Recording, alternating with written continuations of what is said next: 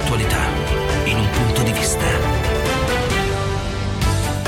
buongiorno, buongiorno da Marta Cagnola. Per questo, secondo me, di oggi, il primo della nuova stagione, parliamo di cinema, qualche ora dopo il palmarès della mostra del cinema di Venezia. Doveva essere una lotta tra due film che raccontavano i drammi dell'immigrazione, due film molto diversi, uno quasi documentaristico, Green Border di Agnieszka Holland, un altro che in alcuni momenti sfiora la favola, cioè Io capitano di Matteo Garrone. Per molti critici i riconoscimenti erano quasi dovuti, non solo per il valore dei film, ma per il messaggio che portano. Nel bellissimo Hors Saison di Stéphane Brisé, uno dei film che non hanno raggiunto il palmarès, ma un film che ha conquistato molti cuori, il protagonista, l'attore interpretato da Guillaume Canet, è impegnato a valutare pigramente i copioni che gli vengono proposti per il futuro ed esclama, sicuro, meglio scegliere il film sociale che trasmette valori di sinistra, quindi ti aiuta per i premi. Vero o no, in molti erano sicuri che proprio per i valori, non solo di sinistra, ma sicuramente d'attualità, trasmessi dai film, sarebbe stato stata una gara a due.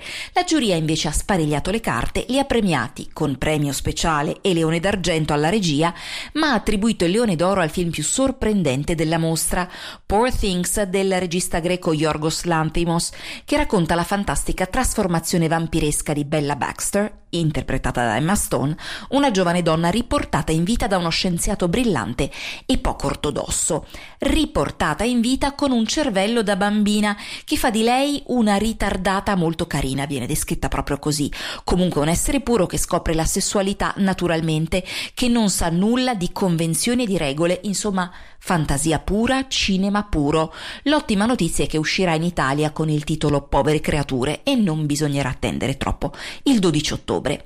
Anche le scelte delle coppe volpi ai migliori attori sono importanti. Kaylee Spain è la protagonista di Priscilla, uno dei biopic di questa mostra con Ferrari e Maestro. Il ritratto di un personaggio reale, si sa, mette in luce le qualità dell'attore, a volte porta persino polemiche. Il Ferrari di Driver che ha irritato Favino, il Bernstein di Cooper che per qualcuno avrebbe un naso troppo pronunciato per sottolineare il suo essere ebreo, invece è semplicemente identico all'originale. Più coraggioso invece premiare Peter Sarsgaard in un film sicuramente impegnato, Memory, eh, ma anche una storia d'amore, amore che si sa scalda poco ai premi. E gli italiani, garrone a parte? Le belle notizie sono i premi a El Paraíso di Enrico Maria Artale e a Una sterminata domenica di Ellen Parroni in Orizzonti, ma anche un film coraggioso, folle, anche se sghembo, come Enea di Pietro Castellitto. Significa che una generazione di nuovi autori esiste, in un cinema che cerca di trovare un nuovo senso per portare gli spettatori in sala. Certo, i dati annunciati dal Ministero a Venezia parlano di una ripresa, di numeri vicini alla preparazione pandemia, ma c'è ancora da fare.